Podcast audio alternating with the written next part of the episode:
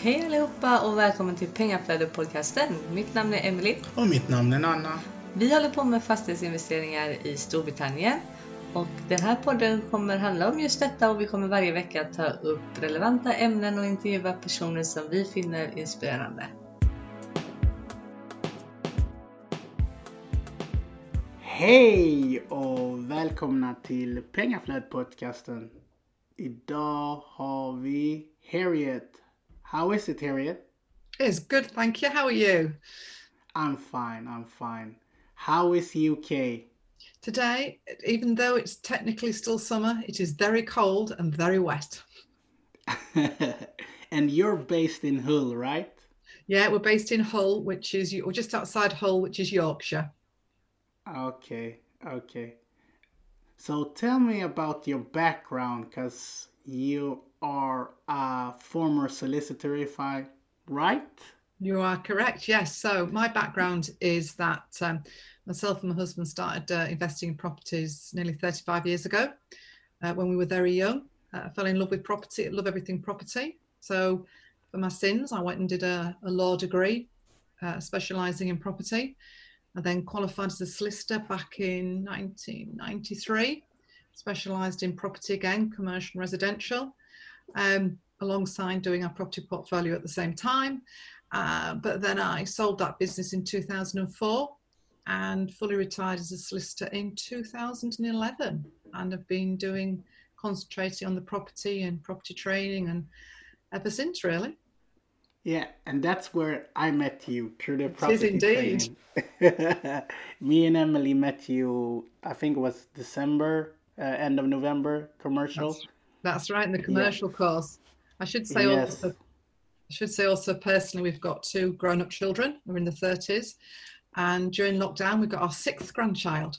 So we have six Wow. grandchildren now. Yeah, he arrived during COVID lockdown. Uh, Wow, how was that then? Um, I think it was quite um, wasn't great for our uh, daughter-in-law because she had to be in hospital on her own. But for us, you know, another one pops Yeah. out, so it was easy for us.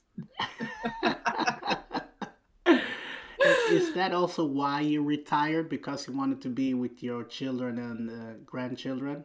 Now, at this point, I should really say yes, shouldn't I? But I, actually, no. Um, it was more to do with the fact our children had grown up and got married and left home, and we wanted to do some travelling. So we went travelling. Uh, lived in Bangkok for nine months. Uh, lived in America for nine months. Went to Australia, Hong Kong, Singapore. Did a lot of travelling. So that that was why, really. Why go travelling while we could. Ah, okay. So I brought you on because first of all, you have an interesting background. Plus, you've been doing property for thirty-five years, if I, um, if I recall it correct.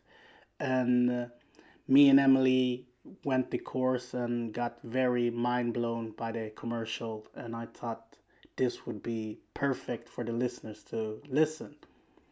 So, what type of commercial strategies can you do with commercial?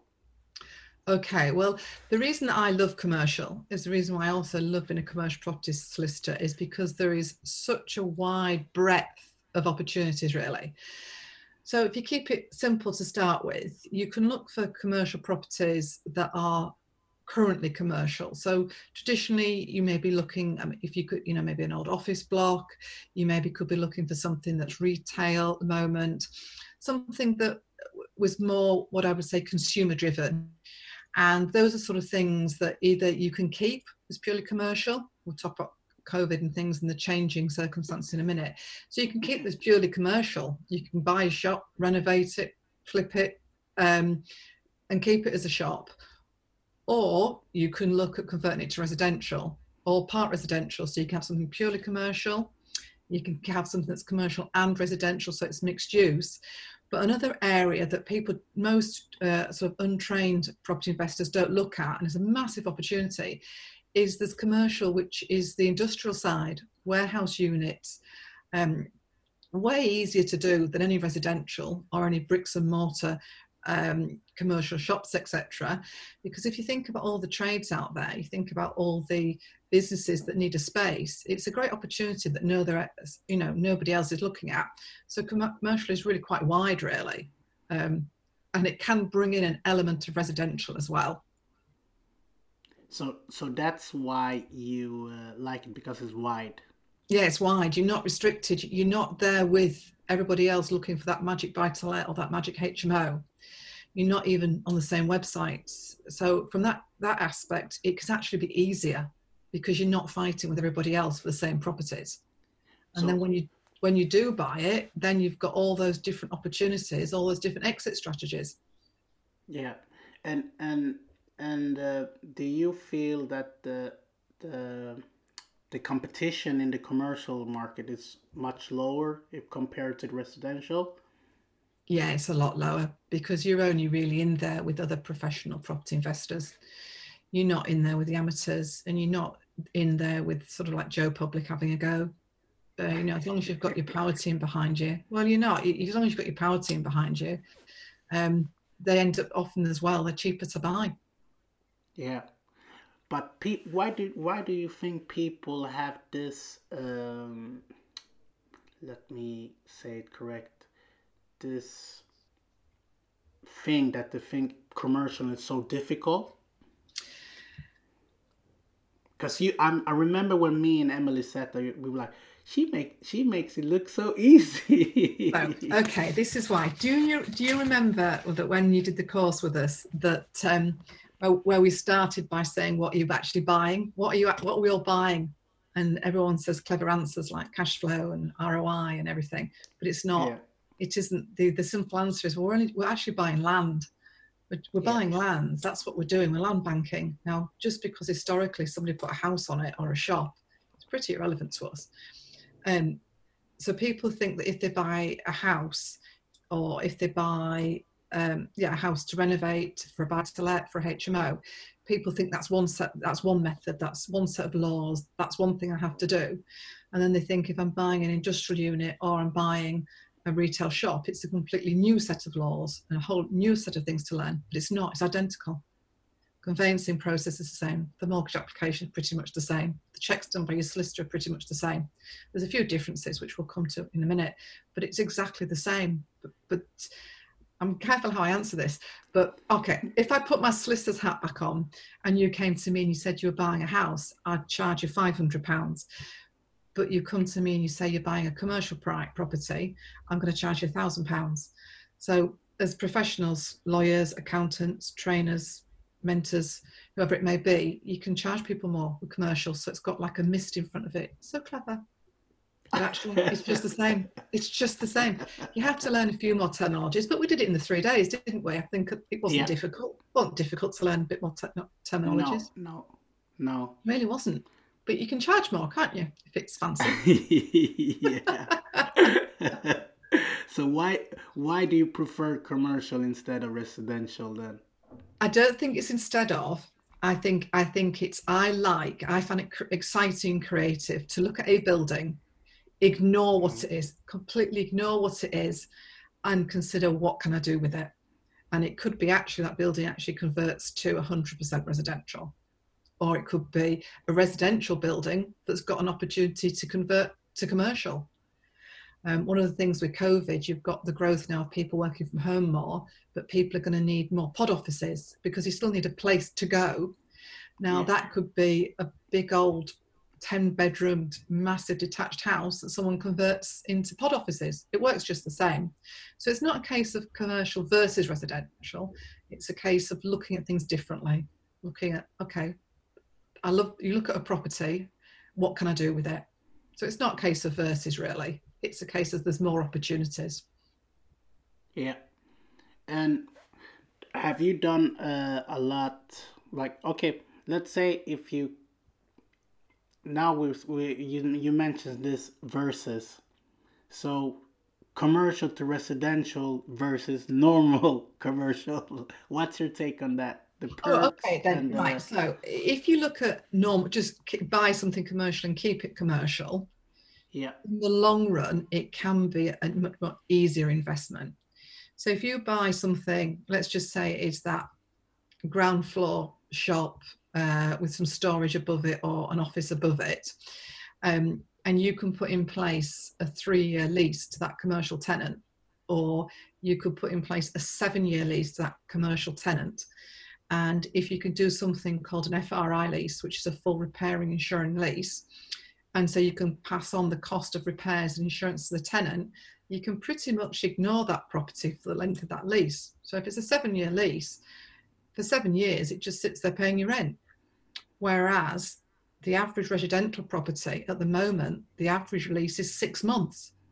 So every six months, you have to either t- check that your tenant is staying, or if they're not, you have to go find another tenant. And obviously, in residential, you have to pay for the monthly operating monthly operating expenses on the property. Whereas in commercial, very often you don't. The tenant pays it. So if you can have the confidence to do it, it's a much easier investment and it's much more hands off. Yeah. So then I think uh, I bet that you have a lot of commercial in your, well, in your portfolio. This is the other thing you need to think about, um, which isn't just just about commercial property. Really, is it's it's more a case of not how many you have. It's more a case of making the properties that you have give you the maximum income. So you can have one property or one box if you like, but if you've got multiple tenants, so um, I don't know, you've got uh, so it's one building, but you've got two shops downstairs.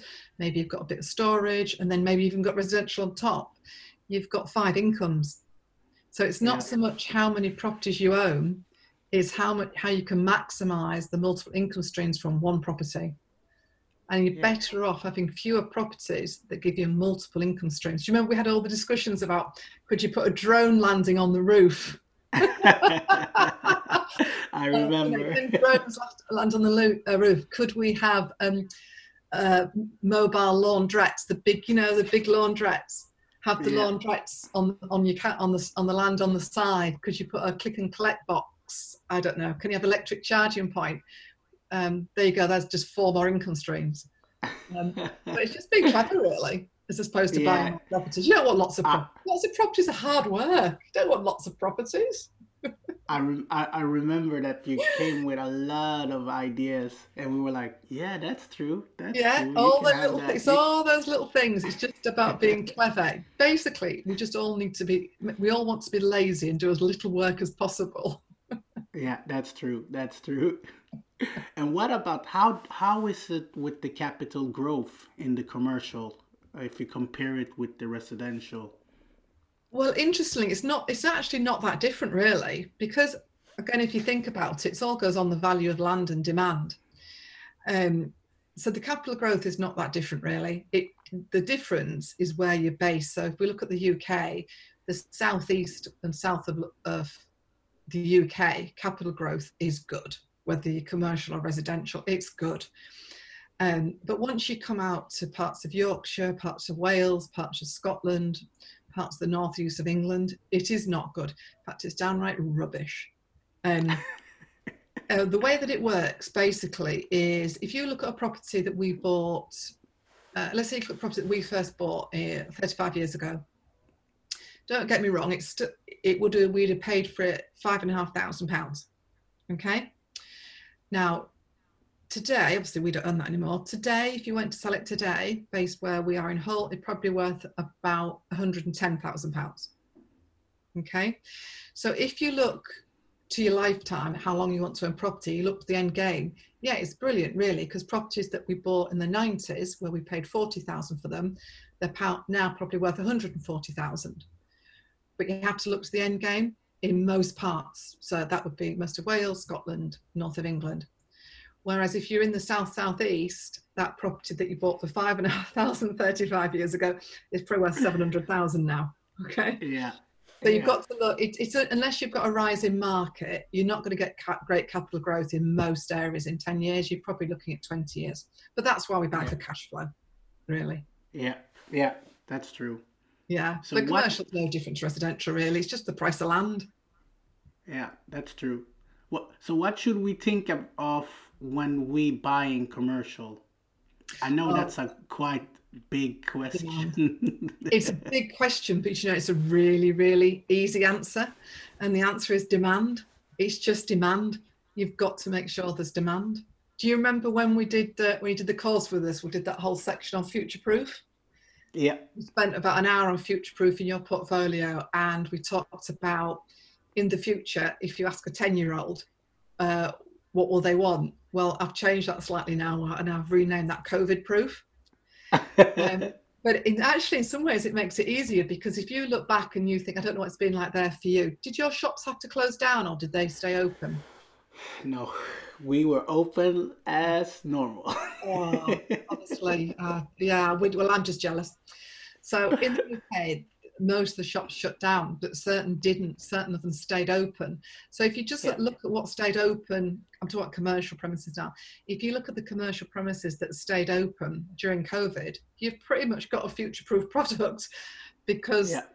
it's open. It was needed, and it's not rocket science. You know, it's the yeah. little shop that sells your pint of milk. It sells the bread.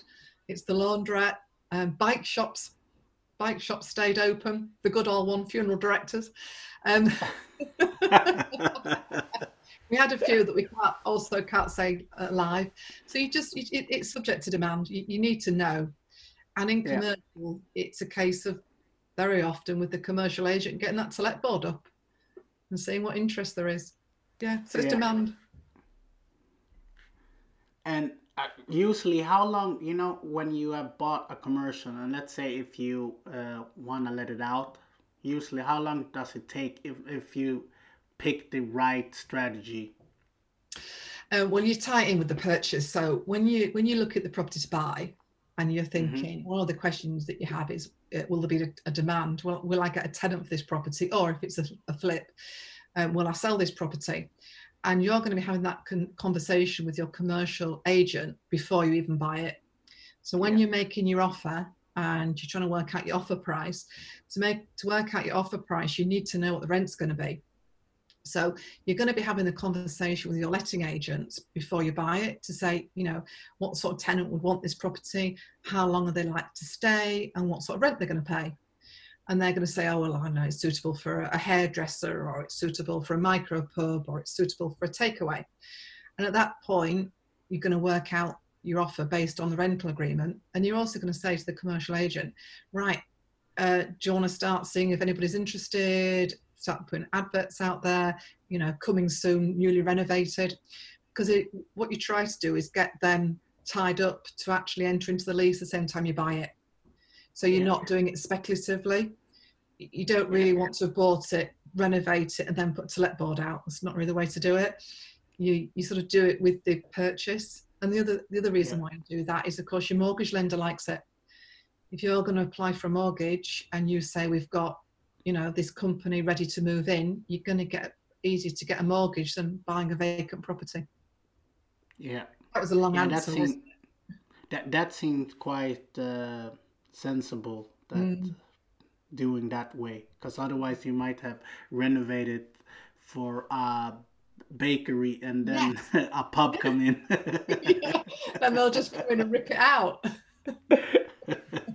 yeah oh, well that's the other thing as well when you're you know if you do residential you have to carpet it and paint the walls and all the rest of it whereas very much in commercial the tenant might be happy just for you to plaster it out paint it white and you know put some tiles down and they'll come in yeah. and do the fit out what's suitable for their business yeah so then that that leads me into my other question could you explain business rate for the yes. listeners yeah, so business rates are the downside of commercial. So if there's ever a reason not to buy commercial and not to have commercial, it's because of business rates. So business rates are basically a property tax that all commercial owners, it's payable by the commercial owner. So, for example, if you rent a house, or sorry, if you if you own a house in the UK, you pay council tax. You must have a similar property tax, do you? Yeah. Yeah. What's yours called? Uh, what's uh, underhåll something? yeah, I, I can't say that with my but, Yorkshire but, accent. But it's it's usually for the for for uh, people that buy the the house and people that lives in flats pay this uh, ground charge or service charge. Oh, okay. Yeah. Yeah, so we don't. So yeah, so basically, if you own any property in the UK, if it's residential, you pay council tax, and it's normally between 100 and 200 pounds a month for most properties, that's paid by the owner, or if it's rented, it's paid by the tenant. But if you have a commercial property, you have to pay something called business rates. And again, if it's empty, it's paid by the landlord. If it's got tenants, it's paid by the tenant. But the problem with business rates is they're expensive and they're actually based on the rental income of the property. And so, if just say the rent of the property would be £10,000 per year, you could then have business rates payable of 4,700 per year, Wow. which is a lot.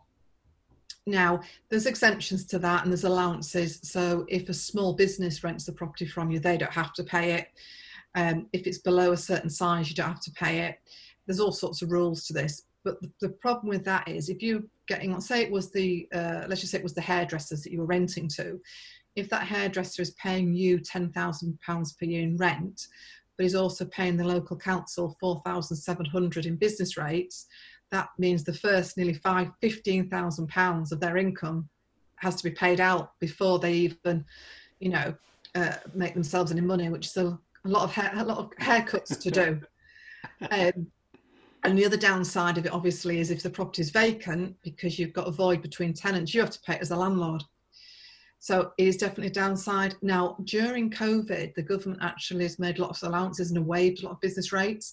And it's really topical here that it needs changing because um, obviously a lot of the high streets in the UK are dying. Well, they're, ch- they're not dying, they're changing. Nobody wants the big shops anymore. And one of the problems is the business rates. So it's a really hot topic here. And we can see within the next year or two, or the next couple of years, that business rates will probably be replaced with something else. Um, and then the other thing you can do with business rates, it is based on the square footage and the square meterage of the properties. So there are things you can do by um, creating smaller units. So maybe something that was once one big shop, it can be subdivided into two shops or three shops. So there's ways to get around it or to reduce it.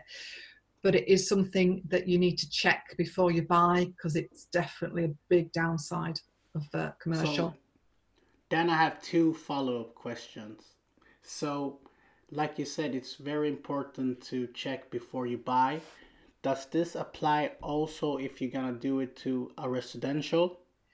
No. So what would happen is if you're going to convert it to residential, you would as soon as you buy it, you're basically going to go in and rip it apart anyway. Um, so as you can soon notify the council that obviously it's not fit for habitation because it's probably gone back to brick, and then you just let them know as soon as you've got change of use it's going to residential. So no, if you're going to residential, you can get rid of it. It's, it's if you're keeping it as commercial, and very often whilst you're doing refurbishment, you won't have to pay it.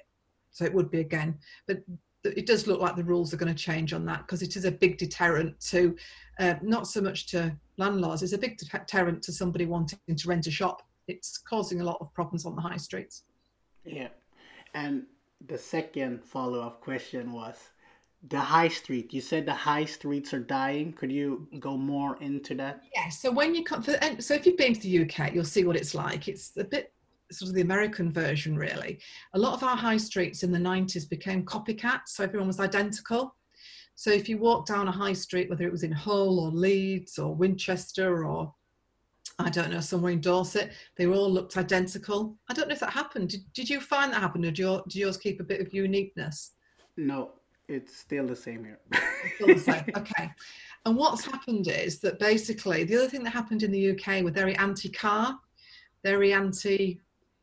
Yeah, so it's the same. yeah. Um, The so basically what's happened is is that especially the UK is we've all a lot majority of people have gone to online shopping because they don't want to uh, get public transfer in, into the city centre. They're happier in the car. Um, they don't want to have to go in the same single shops every single time. And you also got the growth, of course, of the outer town and the big supermarkets and the big shopping centres. Mind you, they're not doing too well now. So I, I don't think I don't think it's the death of the high street. I just think it's changing. And also the generation that went to town on a Saturday to go shopping are probably in their 60s and 70s and 80s now. Um, I think life's just changed. And th- th- there's a really interesting, for those that are interested, there's, uh, interested, there's quite an interesting report in the UK. It's called the Grimsey Report. If you just go, if you literally just Google it, it's G R I M S E Y and it's just a blueprint for the future of the high streets in the UK. And it's just making them more street, you know, um, wider streets, trees, pedestrianising areas, having more so much, much more of the sort of continental. Um, if you could think of it, Las Las Playas in Barcelona, you know, as you walk up and down, making it more like that really, so that every generation Mm. wants to go. So kids go and feel safe, and there's a coffee bar, and then maybe there's a, I don't know, whatever kids do, I don't know what they do, and then there's a micro, and, you know, and there's only maybe so if you walk down, oh, maybe only the third shop's retail. So just completely changing the feel of the city centres, which is needed. So it'll just change. It'll be much more social entertainment with the occasional retail. Okay. Yeah, the, that's very interesting because, like you said, uh, I don't know how it was in, in the UK, but uh, in the beginning here, like in the beginning, but uh, during my lifetime, Okay, it was you're younger than me, I know.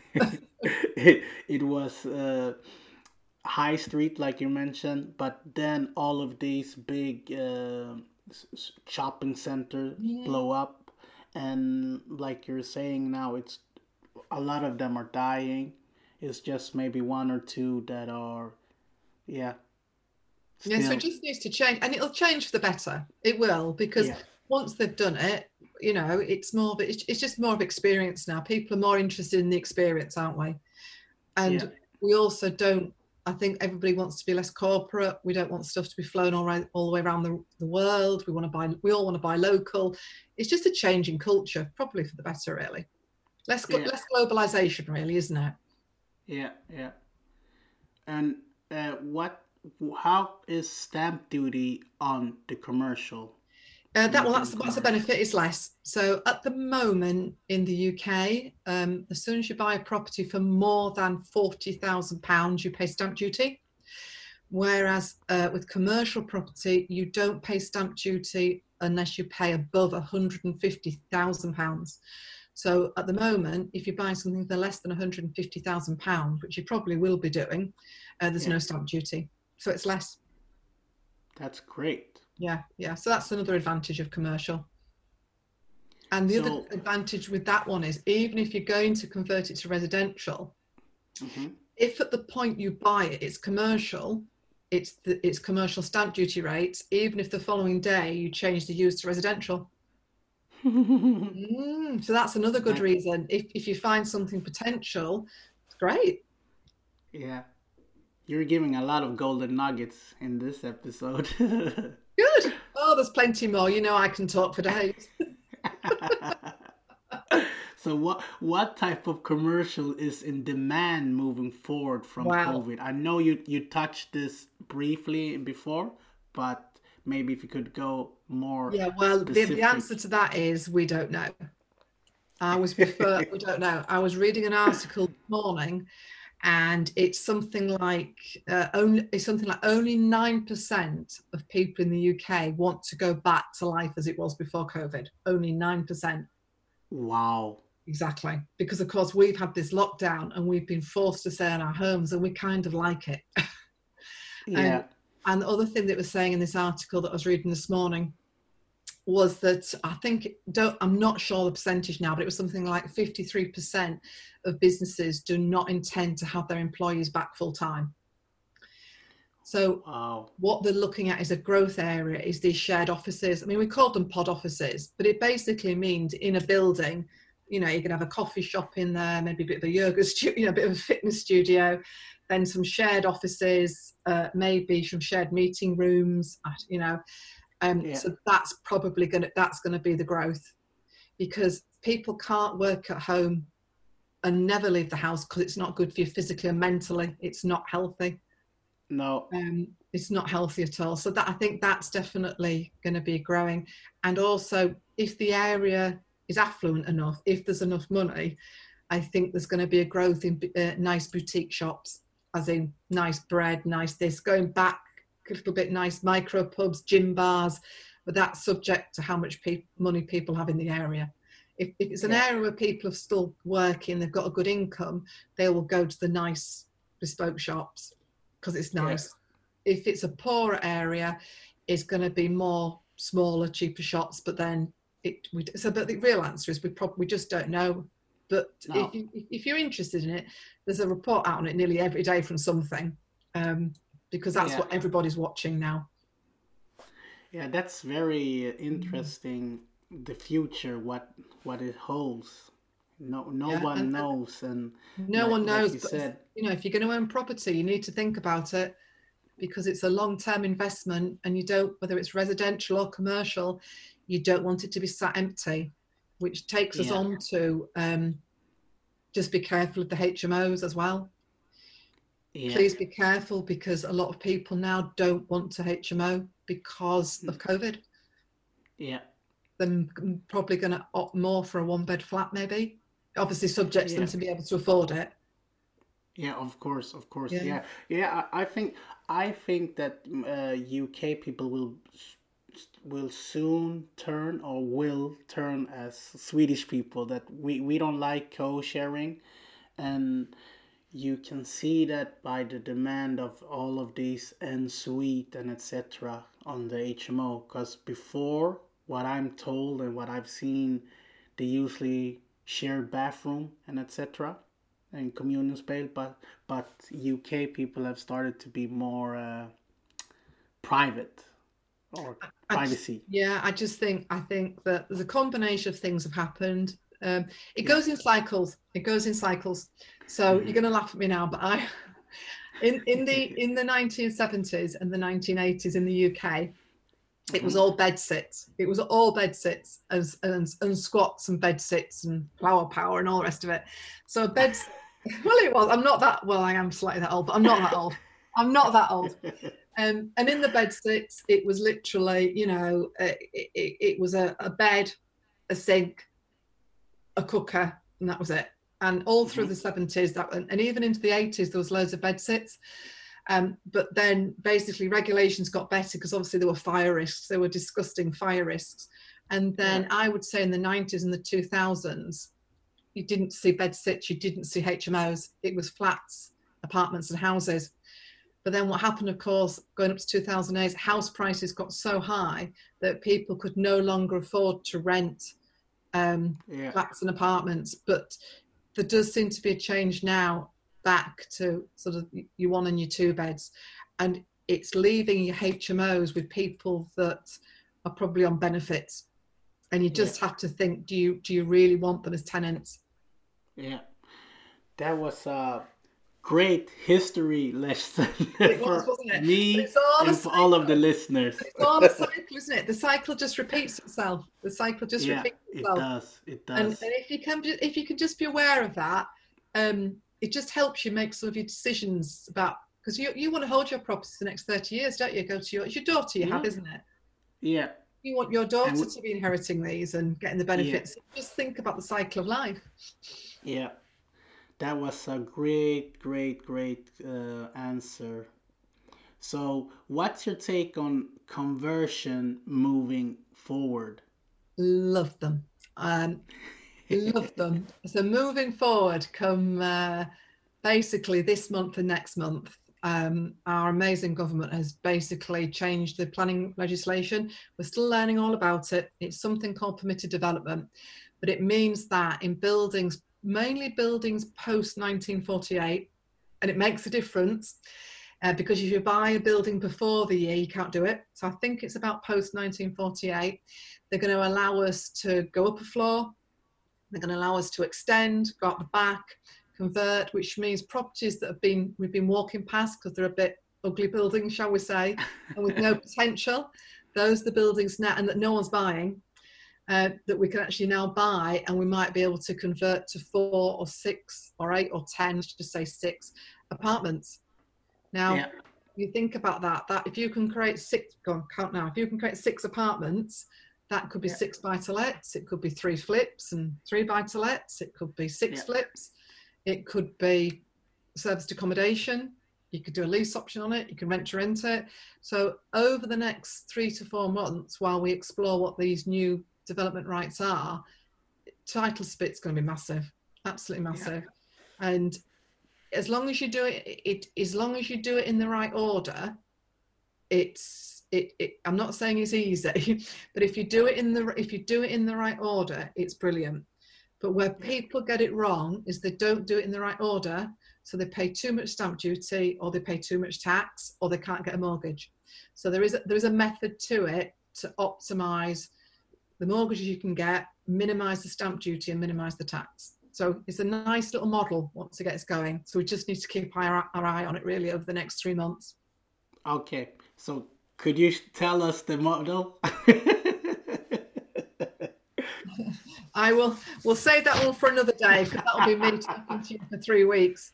The, model, the model is keep in touch with Harriet. you hear that, listeners? keep, sub, subscribe to Harry. Subscribe. Keep no. Keep subscribing to this podcast, and then I'll come back on probably in about. Yes, that's true. no, but yeah, that's uh, yeah, that's very interesting. But do you think that the uh, then it will be like a big competition? Because uh, during the lockdown, there was a lot of competition in the auction about uh, I think it was commercial as well, right? Or was it just? It probably will have been. Um, at the moment, you've got to remember that um, for those people that are not listening to this pod- podcast, so people who are not listening to this podcast probably don't understand the cycles. They probably don't understand that it's actually um, a recession and worry and fears is probably a good time to buy. Yeah. So at the moment, I'm sure there's a lot of fear around the world about all sorts of things. Like we've got a change in everything's going on in America. We've got everything that's going on with Brexit. We've got the economy's not being great around the world. We've got Australia's just gone into recession, I think, for the first time. So the world's everyone's feeling worried. I don't know why. I said this to you, didn't I, when we were on the three day course? Something's always going wrong. When are people yeah. ever not worried? Um, you know, you look at a five year old or a 10 year old, they're not worried. And no. so a lot of people at the moment are not rushing to buy because, well, no. So there's, I should say actually, at the moment in the UK, there is a mini boom going on because of pent up demand. So now it's not a brilliant time to buy. But a lot of people won't take advantage of these new permitted development rights because of fear. Yeah. Basically. So that, that will hold them back. Um, so, yeah. and a lot of people won't spend the time and energy to actually learn how to do it either. And that's why it's good for you listeners that you're listening in and hearing what Harriet has to say. Yeah, you have to do it the right way. You can't just have a go. Yeah. You mustn't. Yeah. You have to do it properly. Otherwise, it just becomes very, very stressful. so, what type of building do you need planning for? Okay, so um, on the 1st of September, the government changed something called use classes. So, every property use in the UK has a use class. And all that means is that you can only use it for the use that's nominated. So, for example, if you buy a house and it's obviously a house, its use class is for residential. Okay. Yeah. If you buy um, an industrial unit and there's someone in there manufacturing, it's got a manufacturing use. If you buy something that's a hot food takeaway, it can only be used for hot food takeaway. Okay. Yeah. So if you want to come along and you want to change the use, so if you want to take it from uh, the industrial unit to residential, you have to get planning permission for change of use. If you want to take it from the hot food take takeaway to residential, you have to get a planning permission for change of use. Yeah. Okay, so that's the principle. So you have to get planning permission for change of use. If you want to do now, what confuses people is you don't have to do any physical work. That that all right. That doesn't include you know tiling and putting up walls and bricks and mortar. There's no works done by a builder. It's just a piece of paper that says change of use, and you have to get planning permission for change of use. Okay. Yeah. Then, if you actually are going to physically go and build an extension or put another floor on, or, or you know, then you have to go and get planning permission for the works, and that's what confuses people. Okay. Now, so you get planning permission for change of use with no works are involved. You can get planning permission. So if someone's buying a, someone's got the home and they're going to build a massive extension out the back, they'll have to get planning permission. Okay. Yeah. Um, then the other one that, that confuses people is for the for the council to come along and tell you that it's been done to a good standard, that's building regulations. So your building regulations that you've compared to the standard. Now, under those three really, really broad headings, you've then got all your rules and regulations. But what the rules and regulations are actually doing is they're telling you when you don't need to have to go and get it, but they're the exceptions. So the, that's where, where it comes in with things like prior approval and permitted development, where you don't have to get all that. But the basic principle for your listeners is if you're going to change the use of something, uh, which is which is where the money is. Um, that needs a planning permission. If you're going to do some bricks and mortar, that's a planning permission, and the standard you do it to is building regs. But that's the good thing that what's coming in October is actually removing all those obstacles on planning permission. So that's a, just an overview, really, of, of some okay. of the terminology. And by your experience, which type of use do you use does I, I don't I know you cannot say exactly because it's different to different building, but is it office or pubs or yeah, it tends to be offices give... really. It tends to be something that's been used, something that's maybe been used as a GP surgery, or you know, sort of buildings that were like that, or something that used to be an office, something that converts nicely, something that's already structurally attractive on the outside, something that yeah. looks good. Maybe it was a pub or a bed and breakfast or a hotel um, something like or, or, the other one is where actually it's got a shop downstairs and it's got storage above and then that storage gets converted to residential. Yeah. So it's those more, are the more most unusual. uplift. sorry. So those are the most that gives uh uplift yeah. that you've seen. Yeah, yeah the, the industrial ones is if, if sometimes you might see like an old mill or a beautiful old building that maybe in the early 1900s was industrial and yeah. people will strip them out completely um, and convert and convert them into residential. It's, it's basically the property has to have some character, or nobody's going to want to live in it. Yeah, that's true. So when is title splitting good? So title splitting is good is when the building is quite is big enough. It has to be big enough to create two or more nice apartments. Okay. So it has to be big enough and it has to be a property that someone wants to live in. And it has to be able to create at least two nice sized apartments. Okay. Yeah. And then those two apartments have to be worth more than just one building on its own. So if a building mm. finished and beautiful as a house is worth £100,000, and if you convert it to two apartments and both apartment was worth 50,000 each, there's no point doing it because you haven't added any value. Yeah. That makes sense. Yeah. So if the house on its own was worth a hundred thousand, but each apartment fully finished on their own was worth seventy-five thousand, you've added fifty thousand pounds in value. So you have to make sure it's worth doing. And a mistake a lot of people do is they'll find a property and they'll squeeze in, I don't know, let's just say six one beds or six studios. Yeah. And actually, by the time they've done all the work, because they're so small, the values are so low, it wasn't really worth doing it in the first place. so that's the mistake people make. So you need it to be able to create at least two really nice sized apartments. Yeah. And those two apartments have to be worth more than what the one house was would be worth. It's all so, numbers. It's all a numbers game. Yeah, it is. It's always a numbers. It's game. always the numbers. So, so what, uh, the following question then is, uh, what size should the prop uh, the flats yeah, be, or question. how many so rooms do you? If they're less than thirty-five square meters, you can't get a mortgage anyway. So yeah. probably fifty square meters and above. That's just me saying that. I mean, don't for goodness sake, don't make any decisions based on that. That's what you talk to an architect about. Um, but you know, anything less than 35 square meters, you're not going to get a mortgage on. So 50 square meters, but again, that would depend on the location. Um, you know, City the of demand. London probably could do it at 35 square meters. It, so it depends yeah. on the location and your demands, but that gives you a bit of an idea, doesn't it? Yeah, yeah, it does. It does. So, what is a planning consult? Okay, so so that you don't have to learn all the planning and you don't have to worry about everything that we've just been through, a planning consultant just does that. That you appoint them as your power team, and they will put the planning applications in. They'll advise you. Um, they'll liaise with your architect. They're often your architects as well. with the help with the plans, so that before you and you talk to your planning consultant before you make an, an offer on your property to buy, because they will guide you whether you can actually use it for what you want to use it for. Because uh, yeah. there's no point buying a property and saying, "Oh, I'm going to create, I don't know, four shops and four apartments." If the council says, "Not in a million years," no, you're not. Um, so your planning consultant helps and guides you on your planning. Um, and puts the application in for you, and they'll do any appeals you need them to do as well. So they're your power yeah. team members, so you don't have to learn all the rules.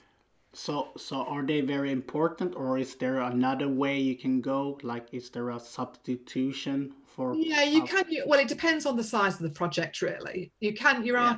if it's only a small uh, project, your architect might do it for you, but they're not expensive. Planning consultants aren't expensive at all, so it's probably yeah. worth having one on your team because they're yeah. they're not expensive. They're not as expensive as the architect or the project manager and now I come to pick out your brain about creativity. How can you be creative with commercial? okay. Um, start with look right.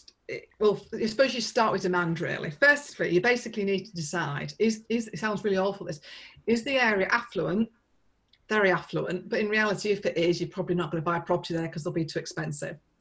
So what you really want is an area where um, everybody's working, or most most people are working.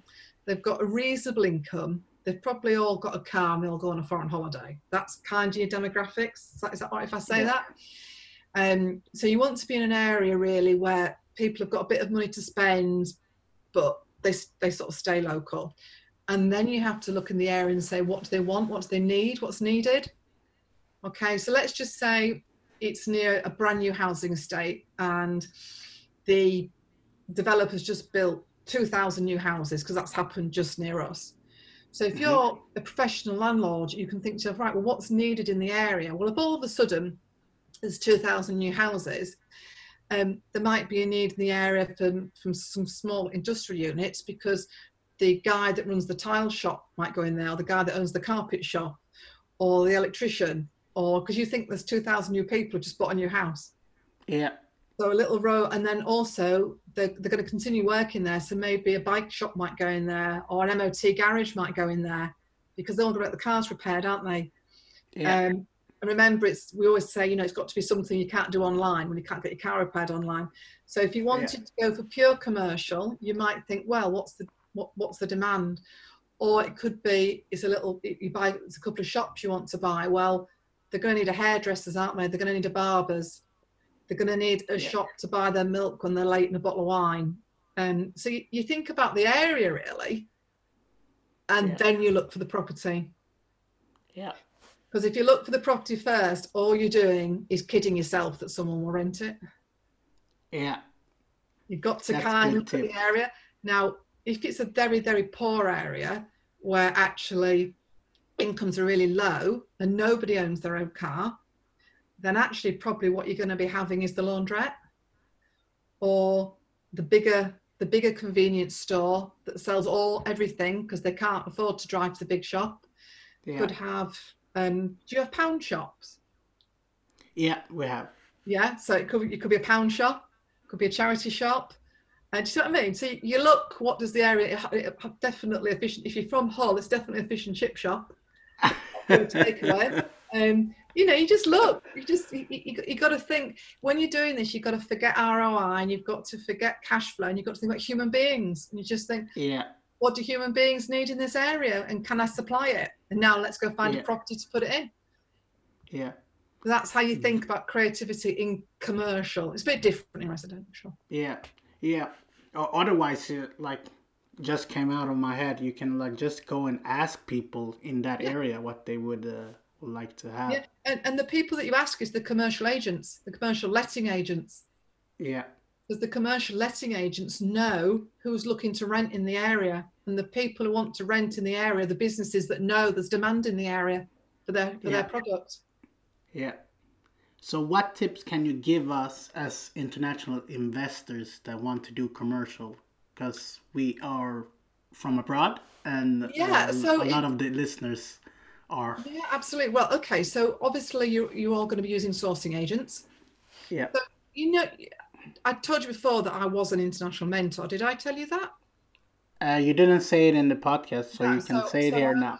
yeah, so I was an uh, I was a mentor for international students going on all the way back to goodness me, six years now. So I do have a lot of international students that are that I mentor and I look after, and in in a strange way, it's it's I sometimes think it's easier for international investors, Mhm. and it's because you're not so emotionally involved. Whereas very often for UK investors, they want to buy because that's where they grew up, or that's where their nat granny lives, or so it, it- a lot of it is the relationship with your sourcing agent. You have to be able to trust your sourcing agent, really. Yeah. And I know that's difficult sometimes, and you might have to go through a, a few sourcing agents, but it's finding a sourcing agent that talks like I do. So if you want to go into commercial, um, if all the sourcing agent is talking to you about is well, you can get in, you can convert that to six studio fl- six studio flats, and your return on investment is sixty-seven percent, and doesn't talk about um, who's going to occupy it or, or you know what what will happen because of COVID, then don't use them. Now in commercial, if a sourcing agent brings your property and they say right, you can have two shops downstairs and one flat above, but they're not saying to you, and I've got this tenant and that tenant who will be interested in taking it again. So I think what I say to you as international investors, everything, your, accountant's the same, your lawyer is pretty much the same. You might want another limited company, but you could probably keep the limited company you're, using Yeah. already. You've got your bank accounts open. So it's very much having a conversation with your sourcing agent. Now, what you might find is that if you emailed your sourcing agent tonight and said, I'm looking at mixed use, they Yeah. might love you and email you back in minutes because most because most international investors ask for HMOs. And for the sourcing agents, um, one, they can't find enough, but also they don't want to give you source too many because they don't want to saturate the market. So if they have an international investor that wants a mixed use property, for example, part commercial, part residential, they're going to love you because that means they've got a whole new area that they can go and look at Yeah. and you're actually easier to deal with. You just need to make sure that, especially if you're going to do a mixed use with retail on the gra- ground floor, that they are confident that you will find a tenant. Yeah. Good answer.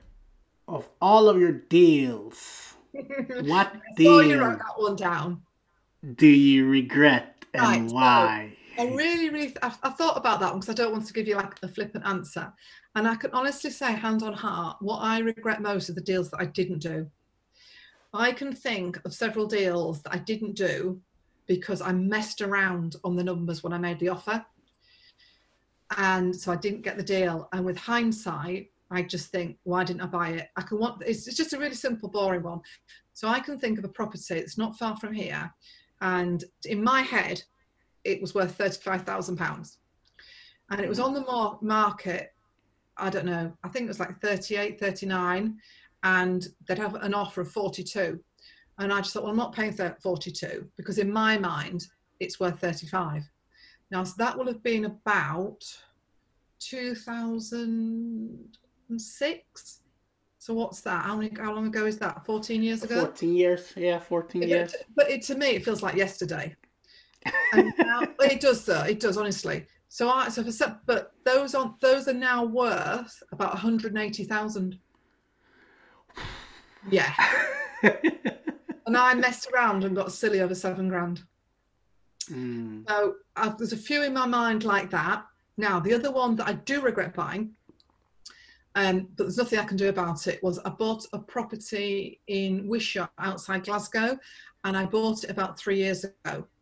Uh, so and actually I did use a sourcing agent um, because at the time we were living in Bangkok, and it wasn't expensive. I paid 49 for it, but I didn't really check anything. If I'm totally honest, because we were overseas. And I just thought, oh, it's fine, blah blah blah. And it's been, a, can I swear? yeah. It's been an absolute pain. because I didn't really check the area. It's a nice, it's a nice property, and it was cheap. It was forty nine thousand, and the rent is four nine five. But I didn't check the demographics, and basically I've had it what now four years, and I think I got rent for about a year. Then the next tenant didn't pay rent for about didn't pay rent. I had a tenant rent for a year. Then the latest tenant hasn't. Now because it's in Scotland, not England and Wales, is different regulations. Yeah. Yeah, you try getting them out. Uh, me, by the time they didn't pay the rent, see, uh, by the time I didn't pay the rent, they didn't pay the rent. By the time I got them out, they had a year's rent free. Wow. And so that was like four or five grand. Um, and then the tenant that I've got in now, they stopped paying the rent in January. So I served all the notice for them to leave, and COVID hit. And the Scottish government brought in emergency legislation in March to say they had to have three months arrears before you could serve the notice. Right, so I did. And then because of COVID, you have to serve another six months notice. So that's nine months. Then you have to go to the tribunal to get them out. Wow. Yeah. So basically, you're like, I should Yes. have just done so my bad, due diligence. bad. I um I got in contact with the local councillor to say what's going on, and the councillor in Scotland agreed with me that their government was ridiculous idiots. and, and do you have any contact with the sorcerer yet today? Well, it's not. No, but it's not the. It's my fault Yeah. because I did. If I'd have just gone on Street Check and checked the demographics, I wouldn't have bought it. So it was my own Yeah. fault. At the end of the day, when it's actually when the only good thing is that when I rang the councillor, the uh, local councillor buying back the properties. So once they've gone, they will buy it back. Okay Okay. and I won't. It, it won't have gone up in value, but I won't have lost. I, I won't have lost any money. I'll get back what I paid for it. Yeah. So my biggest regret was buying a property in Scotland when COVID hit, and not doing my due diligence. we're uh, we're always learning every every And, time. and that was my own fault. That was my own fault. I should have just checked. Yeah. so, what book would would you recommend to your child that wants to do property Um, or investment? I would. I, d- I don't know. If, I'm not sure if there is a book as such, but it's more my the way that I so my children are all grown up. All right, completely grown up. We're in the 30s, and um, we've got, as I said, we've got six grandchildren. And it wasn't so much a book. I just think for me, when my children were growing up, it's more making them understand that they do not have to have a job yeah. it was more saying to them, and I said this with my children going back, literally going back because they were born in the 80s, that if they, that, that it's their responsibility to look after themselves, to not rely on the state, and to make their own way in life, and that at the end of the day, whatever they want to do, because it might not be property. Property is not for everybody. We're just we're just nerds, dear. We're just nerdy. Um, that you make your own way in life, and if you really Yeah. want to have a good life, you don't go and get a day job. And I, sometimes I think that's hard as parents because we think that we have to tell them to. I mean, I do believe in education. I do believe that it's a very good idea if they can get a degree, if you can. Yeah. But I don't think there's no reason why, I don't see why you have to go work somewhere nine till five. So I don't actually know if there is a book that does that. So if there is, I'll let you guys share it with share it with me. I just think I, I know that wasn't really answer your question, but I just think it's more the ethos of being true to yourself. And if you don't want a job, you don't have to have one. As long as you're doing something, you can't do nothing. The only book that I can think of is like The Rich Dad Poor Dad because the uh, It is, he- yeah. I, I think it does in but- many ways, but it, Yeah. it- yeah. The other one, I, the other book that I have here that I, did show, which is not necessarily property, which I think is a good one. I don't know if you ever see it. I mean, it's a very old book, but it's I'm okay, you're okay. never seen it. Okay, it's all Is, about. is it from the seventies? Oh, yeah, yeah. Oh, I think it's from the 60s. Okay, I might read it. 1973. Okay, I wasn't born that, but No, but I you read But it. it's, it's it's just a book about it's just a book about it. I mean, you wouldn't read it as a child, but you could definitely read it as a teenager or, or a young adult. And it's just Yeah. about the fact of understanding. It helps you understand how you react to things in a certain way, and just makes Yeah. you feel okay about yourself. Yeah. So, you know when someone really annoys you, so you just basically send them a nasty email or a text or a WhatsApp, or you tell them what you think. Yeah. It's, it makes you understand why you feel like that. Or maybe you're in a situation where someone says something to you and you just feel a bit like, oh yeah, I'm, and you go like that and you just think, oh no, I, Yeah. I'm not good, I can't do it. And so you go through life with all these emotions, you don't know why you're thinking them. And Yeah. it, it makes you understand why you're feeling like that. So you can almost get outside your body and say, oh, they're annoying, but I was, um, but it doesn't bother you in the same way Yeah. because yeah. we, make, we make too many decisions in our lives based on how other people make us feel yeah. and that stop it just stops us and it, it stops us doing things That's true. It Yeah. does. yeah So if you had unlimited with funds, Oh, who would you have as a mentor? Who would have as a mentor right well i was thinking about this um, and, I, and i was thinking so who is it if, if we look at this week or this fortnight who is Mhm. there out there at the moment that if i could have them mentor, mentor me who are like and i'm going to say of all random people i'm going to say nancy pelosi Okay. the Nancy Pelosi is the speaker of the is the speaker in in the in the US. Okay, and she's the one that tried to and failed to impeach Donald Trump. Okay, Mhm. Now now I um I quite I quite like Trump actually, so it's not that because what gets me is that lady's got such big balls, Yeah. hasn't she? I mean, how does she? She's you know there because and America is quite a male country, isn't it? It, it, I mean, is. it's a very male country and i think she must have so much the way that she deals with people and how she's got to where she is and um, how she's not scared just to go out and do things i thought i'll have yeah if you could so if i'm going to have all the money in the world and i can have a mentor yeah and and to give you the courage to do what you want really i'll have nancy pelosi please there we have it then. that's it uh, so Harriet, if people would like to get in touch with you, how can they reach out? they can reach out. So um, I'm on Instagram. So there, please connect with me on Instagram. Uh, my company is called uh, Build Your Business Training or BYB Training, but just look for Harriet Dunn. Um, contact me on Instagram, please do, um, and I'll follow you. Again, on LinkedIn, I'm always on LinkedIn. You can connect with me on LinkedIn. Or if you want to email me, it is, I'll give you the email address, is info at bybtraining.com. But just connect with me on Instagram and I'll do it and put uh, keep stuff going. I'm always putting random things on there, aren't I? Often pictures. of dogs. yes. but I'll put everything in the show notes, everything, Yeah, so you're very welcome. to you. It, it really is for, for commercial, even if you don't want any commercial, but you want residential, because of the changes and the opportunities from Brexit and the opportunities from the changes in planning, there's going to be so many opportunities in the next 12 months. There really is. Yeah. Um, something Yeah. that we haven't had before, really. It is. There's going to be more changes in the in the next 12 months than there's been since the Second World War, 1945. They've ripped up. The, Wow. it's amazing. It really is. What a what a time to be alive, people. It is absolutely. well, I think that. but thank you very much for having me on being on this welcome. I think podcast. you had me. And I think we need to do a second episode where you can Love to. discuss the end game of At the end game, definitely. No one talks about that, so that podcast episode will be really good to listen to. That's So- brilliant. Thank you so much. Thank you. So, people, don't be stressed and invest. Bye.